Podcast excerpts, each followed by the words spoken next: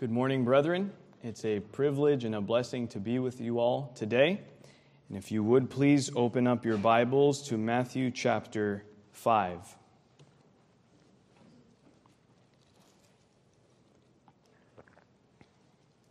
Matthew chapter five, and we'll be reading in verses one through three. The Word of God reads, "And seeing the multitudes, he, Jesus, went up into a mountain. And when he was set, his disciples came unto him. And he opened his mouth and taught them, saying, Blessed are the poor in spirit, for theirs is the kingdom of heaven." Before we begin, let's pray. Our Father, we come to you asking for your grace and for your help. We pray that we would decrease, and we pray that the Lord Jesus Christ would increase. We pray that you would humble our hearts, that you would open our ears to hear your word, that you would help us to draw every drop of comfort that you have deposited in these verses. Give us your Holy Spirit. Give us your help. Lord, we renounce our creature confidence. We renounce all trust in self, and we ask that you would give us the grace to come before you with lowliness of mind, but also, Lord, with great faith, knowing that you are a great God, a great Savior, and you love your afflicted people. We pray, Father, that you would be with us this day. Open us, open to us the word of truth. Break to us the bread of life. And we pray, Lord, that you would comfort our hearts and show us our Savior afresh. We ask in Jesus' name, amen.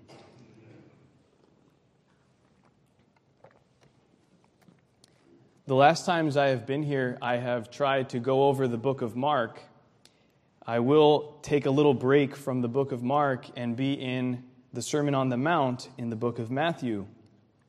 And God helping us, I would like us to look at this verse specifically in uh, chapter five, verse three. "Blessed are the poor in spirit, for theirs is the kingdom of heaven." My goals, God helping us, for this morning are three. Number one, that we would examine ourselves. Number two, that we would be comforted.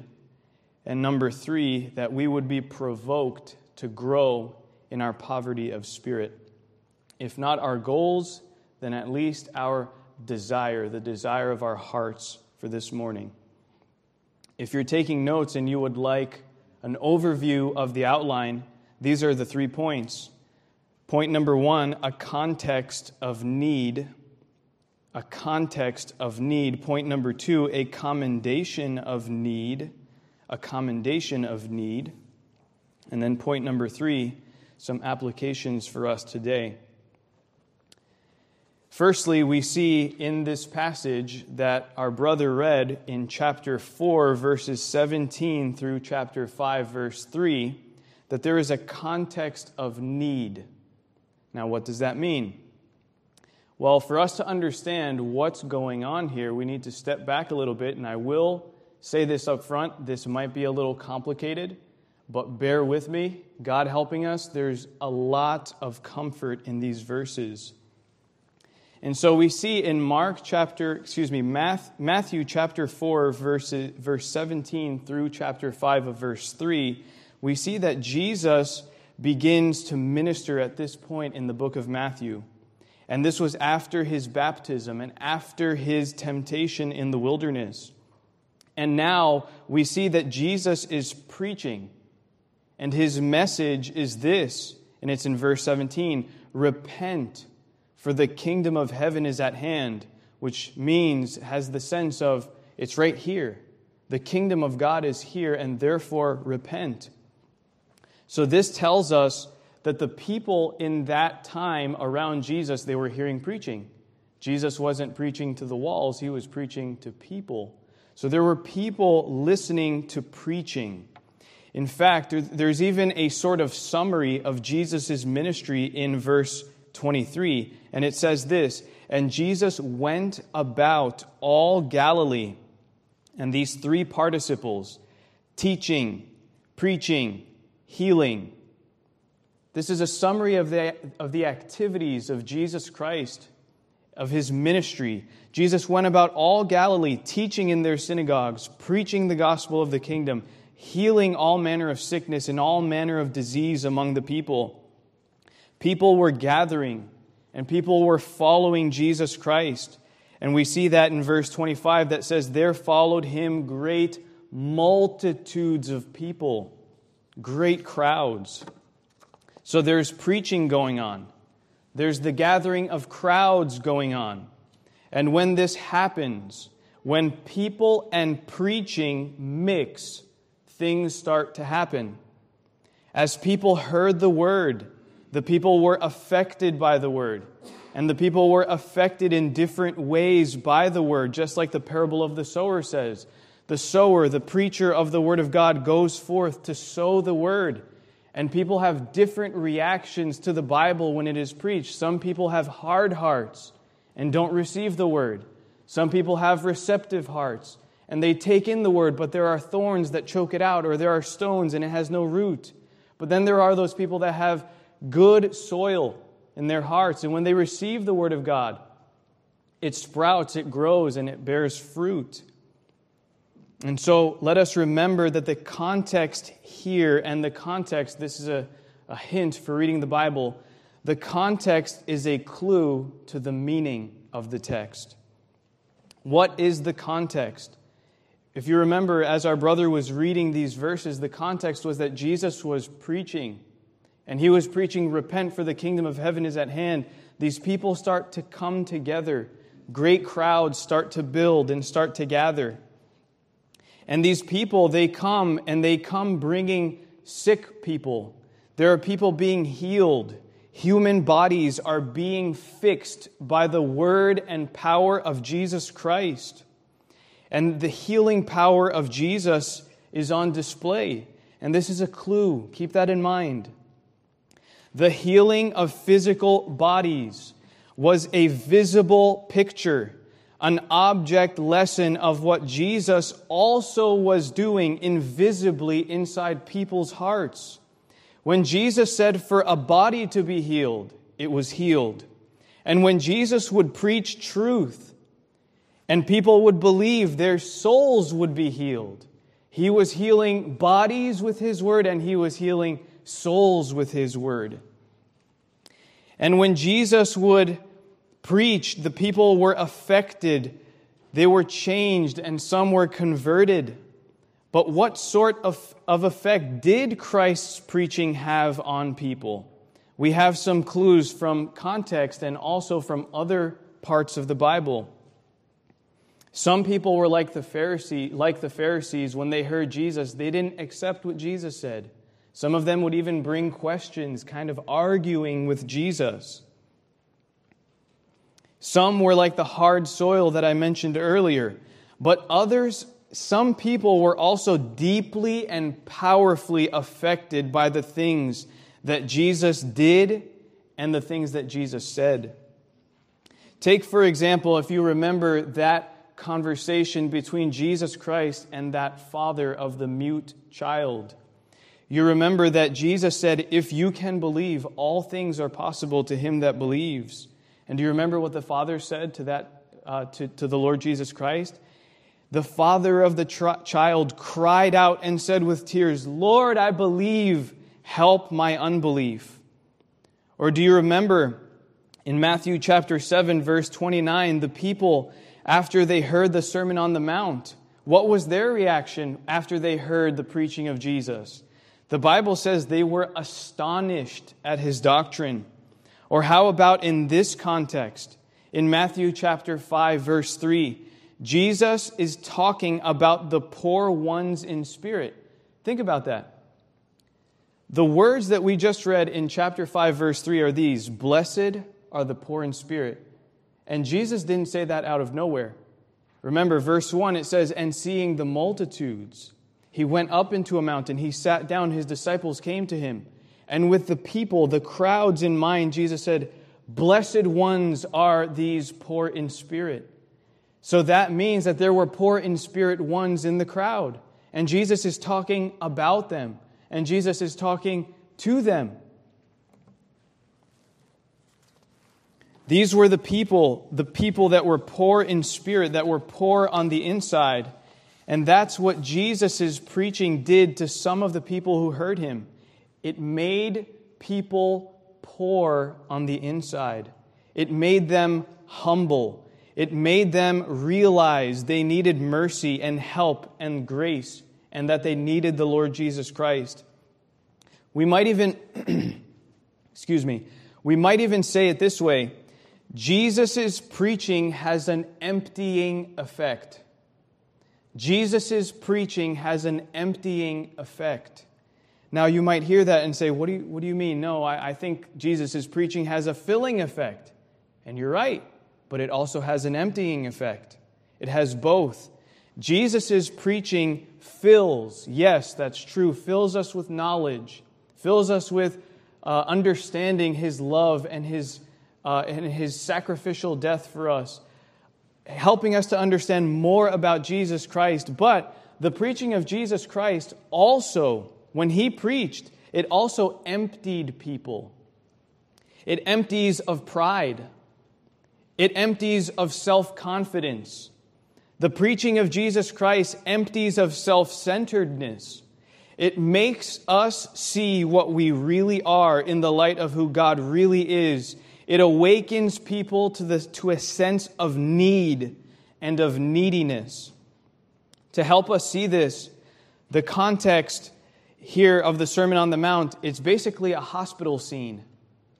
Did you have you have you ever thought about it in these terms? Matthew chapter four, from seventeen down to uh, down to verse twenty-five, is basically a hospital scene. In verses twenty-three through twenty-five, we read of all these people gathering around Jesus and how many people are coming for healing, for relief, for help. These are people that had no hope. There were no hospitals. These were people that had ailments and diseases, and they heard out of nowhere that there's this man who can heal them, and so they come running. They heard about him, and they rushed in like a raging river to cast themselves on the Rock of Ages. The diseases and physical issues we read of in these verses, they really are, if you pause and really think about what you're reading, they really are heartbreaking. They're tear-jerking. They tug at the, at the strings of our heart. Here's one man with a chronic disease, and he comes over bent in pain to Jesus. There's perhaps children crying, maybe one with abdom- abdominal pain. Here they are with fevers, traumatic injuries, wrapped up limbs, mentally disturbed people, some suffering insanity, some demon-possessed. Imagine the sights. Imagine if you were there that day looking out and seeing all of this. The anxious parents crying, the people in line, people wrestling with each other to try to get first in line. Imagine the sounds, the groanings. This was a hospital scene. Imagine the smells. No deodorant. People had infections, bodily fluids, odors. And you might think, you know what? That's not really explicitly mentioned in our text. And you're right, it's not. But we can use our sanctified imagination here. This was before hospitals, before medicines, before disinfectants, before there were medical protocols.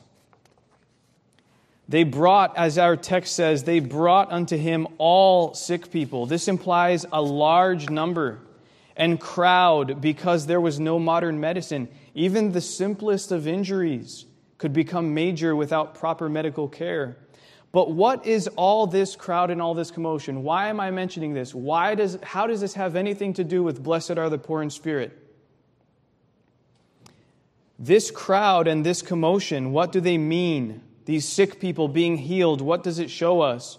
It shows us this, the context of need. These were needy people. These were people that really desperately needed Jesus. And so they came to Him. They were coming to Christ with all of their need. They were coming to Christ with pleas for help. They were coming sick and they were leaving healthy.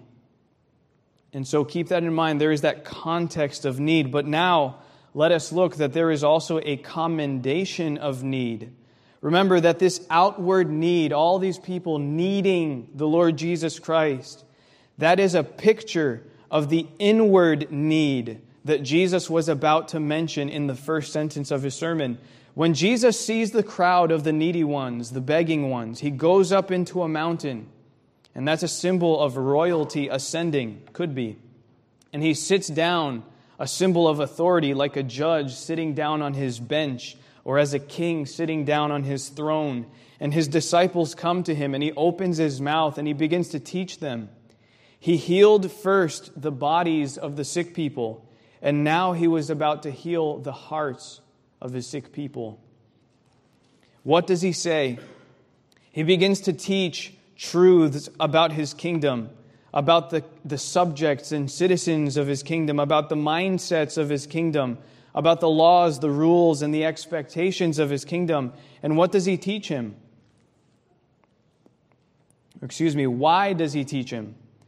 One of the reasons why Jesus started off this sermon with "Blessed are the poor in spirit" is to comfort the ones who are troubled, afflicted, and anxious.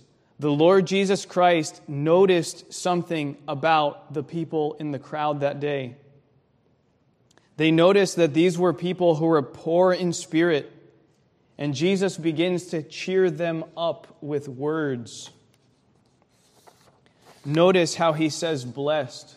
The first words out of the mouth of Jesus Christ is blessed. It's not cursed. It's blessed. He doesn't say, woe unto you. No, He says, blessed, blessed ones, happy ones, fortunate ones.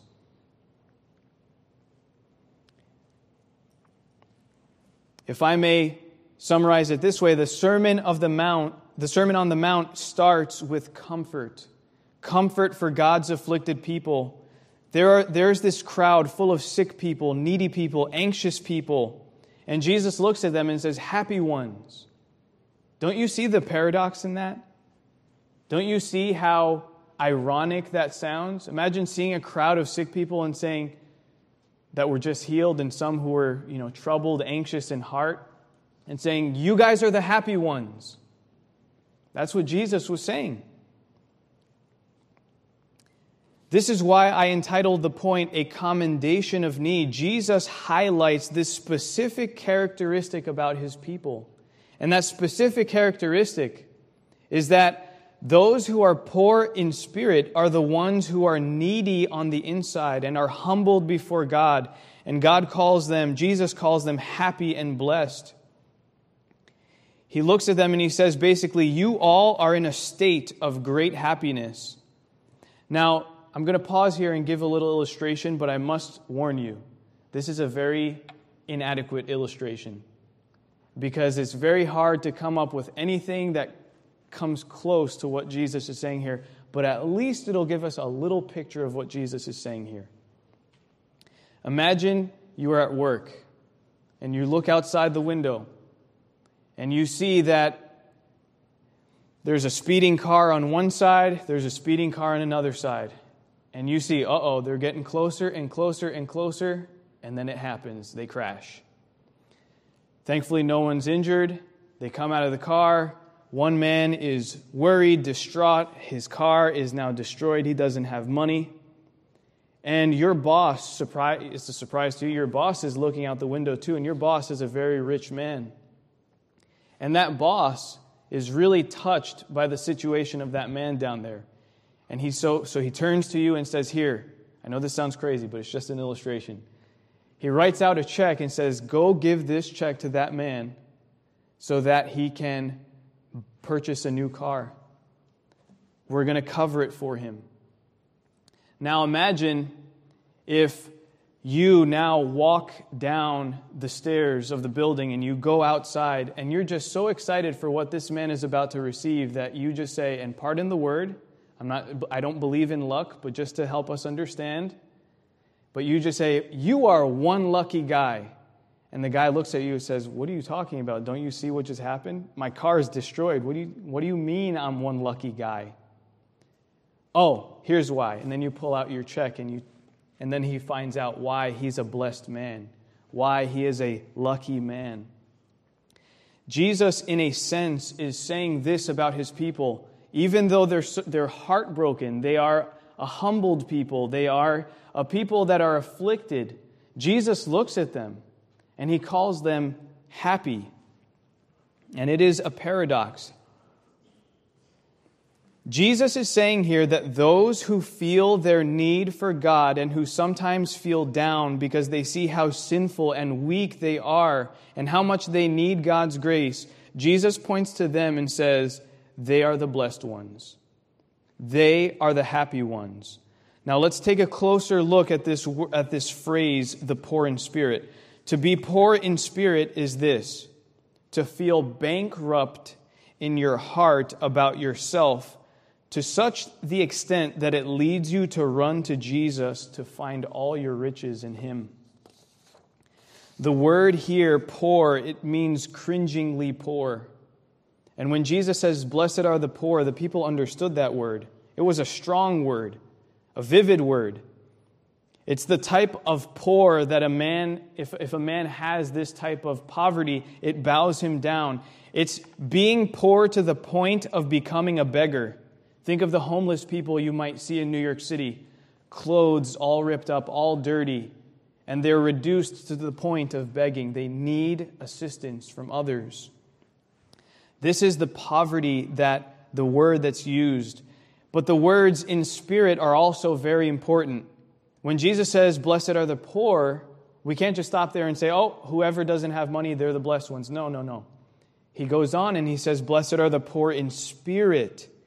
The word in spirit tells us that this is something, this poverty is in the realm of the inside of a person. It's being poor inside your heart, not being poor inside of your wallet. It's being humbled in your thoughts and in the inner you, inside your, your innermost being. John Calvin, in commenting on this sermon or on this, uh, this verse, he called it humility. Being poor in spirit is having humility, spiritual humility. J B Phillips, who translated or interpreted the New Testament in a modern way, wrote this of, verse, of uh, chapter five, verse three. He renders the verse like this: how happy are those who need, who know their need for God, for the kingdom of heaven is theirs. But the definition that stuck out the most to me, and that actually stuck to my mind the most, was one that I heard in a sermon by Pastor Martin. And this is what he said. Uh, I'm paraphrasing here, but the poor in spirit man is the man that knows and feels and says, I am nothing, I can do nothing, and I stand in need of all things. That is what it means to be poor in spirit. I am nothing, I can do nothing, and I stand in need of all things. We could even say it this way to make it perhaps a little bit more clear. I am nothing before God. I can do nothing without Christ's help and without His grace. And I stand in need of all things for life and for godliness. This is what it means to be poor in spirit. But now some applications for us today. We must realize, and this was helpfully pointed out in a sermon by Pastor Ted Donnelly, there is a wrong way to be poor in spirit.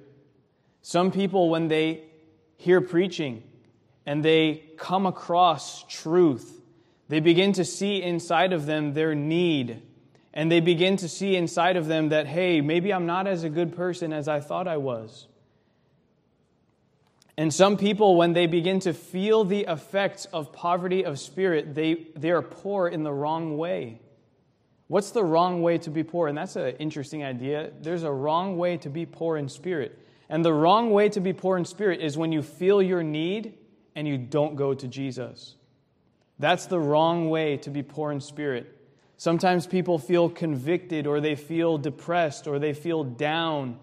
Maybe they're troubled by something that they read or something that they heard in the Bible, And instead of them running to Jesus for help and for grace and for mercy, they run away from Jesus. They go and have a pity party party in a, in a corner somewhere. That's the wrong way to be poor in spirit.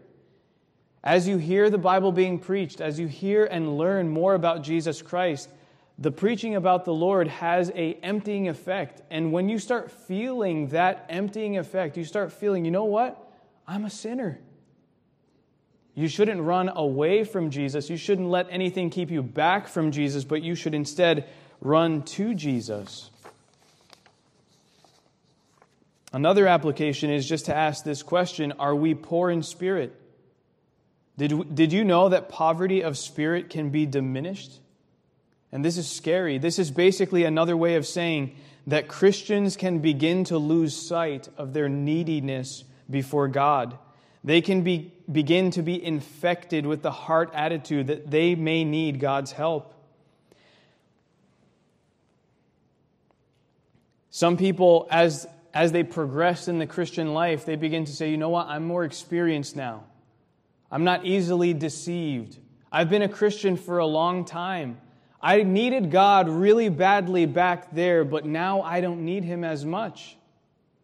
Sometimes those thoughts... And maybe not those thoughts, but maybe that inner attitude can start to crop up in our own hearts.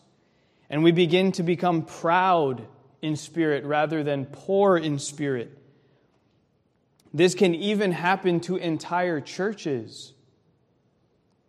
In Revelation chapter three, verses fourteen through twenty-two, we read these words, "And unto the angel of the church of the Laodiceans write, These things says the Amen, the faithful and true witness, the beginning of the creation of God." This is Jesus talking to a church. Not one Christian, but a church. And He says this, "I know your works, that you are neither cold nor hot. I would, I desire that you were either cold or hot. So then, because you are lukewarm and neither cold nor hot, I will spew you out of my mouth." And here's why Jesus was going to spew the Laodiceans out of their mouth if they would not repent. He gives the reason. "Because you say, I am rich and increased with goods and have need of nothing." And Jesus says, but there's a problem here. You don't know that you are actually wretched and miserable and poor and blind and naked. I counsel you to buy of me gold tried in the fire that you may be rich, and white raiment that you may be clothed. Do you see the attitude of the Laodiceans?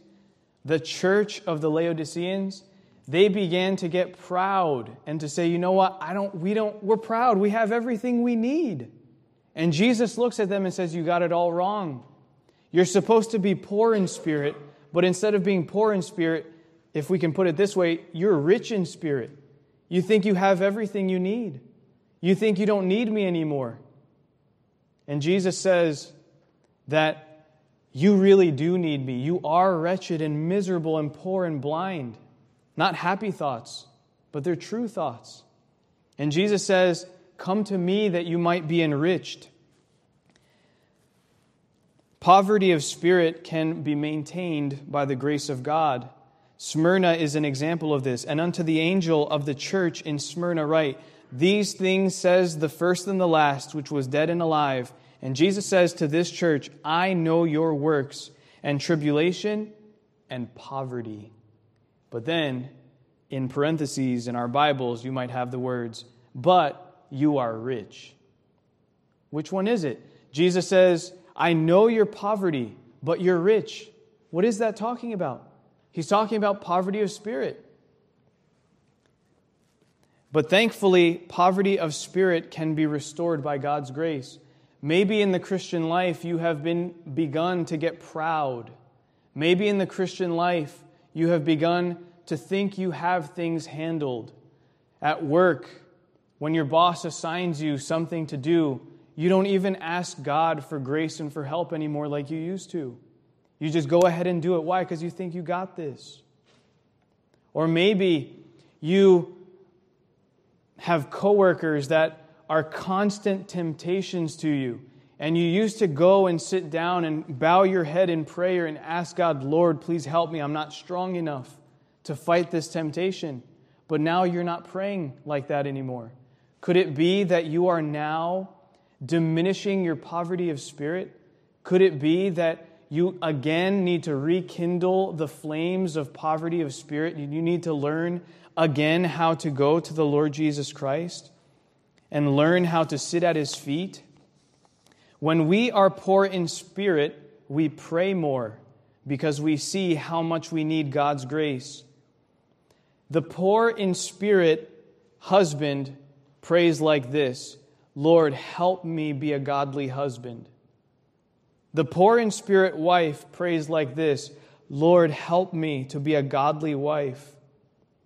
The poor in spirit Christian worker prays like this: Lord, help me at work. Help me to do work that glorifies you. Help me not to be lazy. Help me to do my, all of my work as unto you.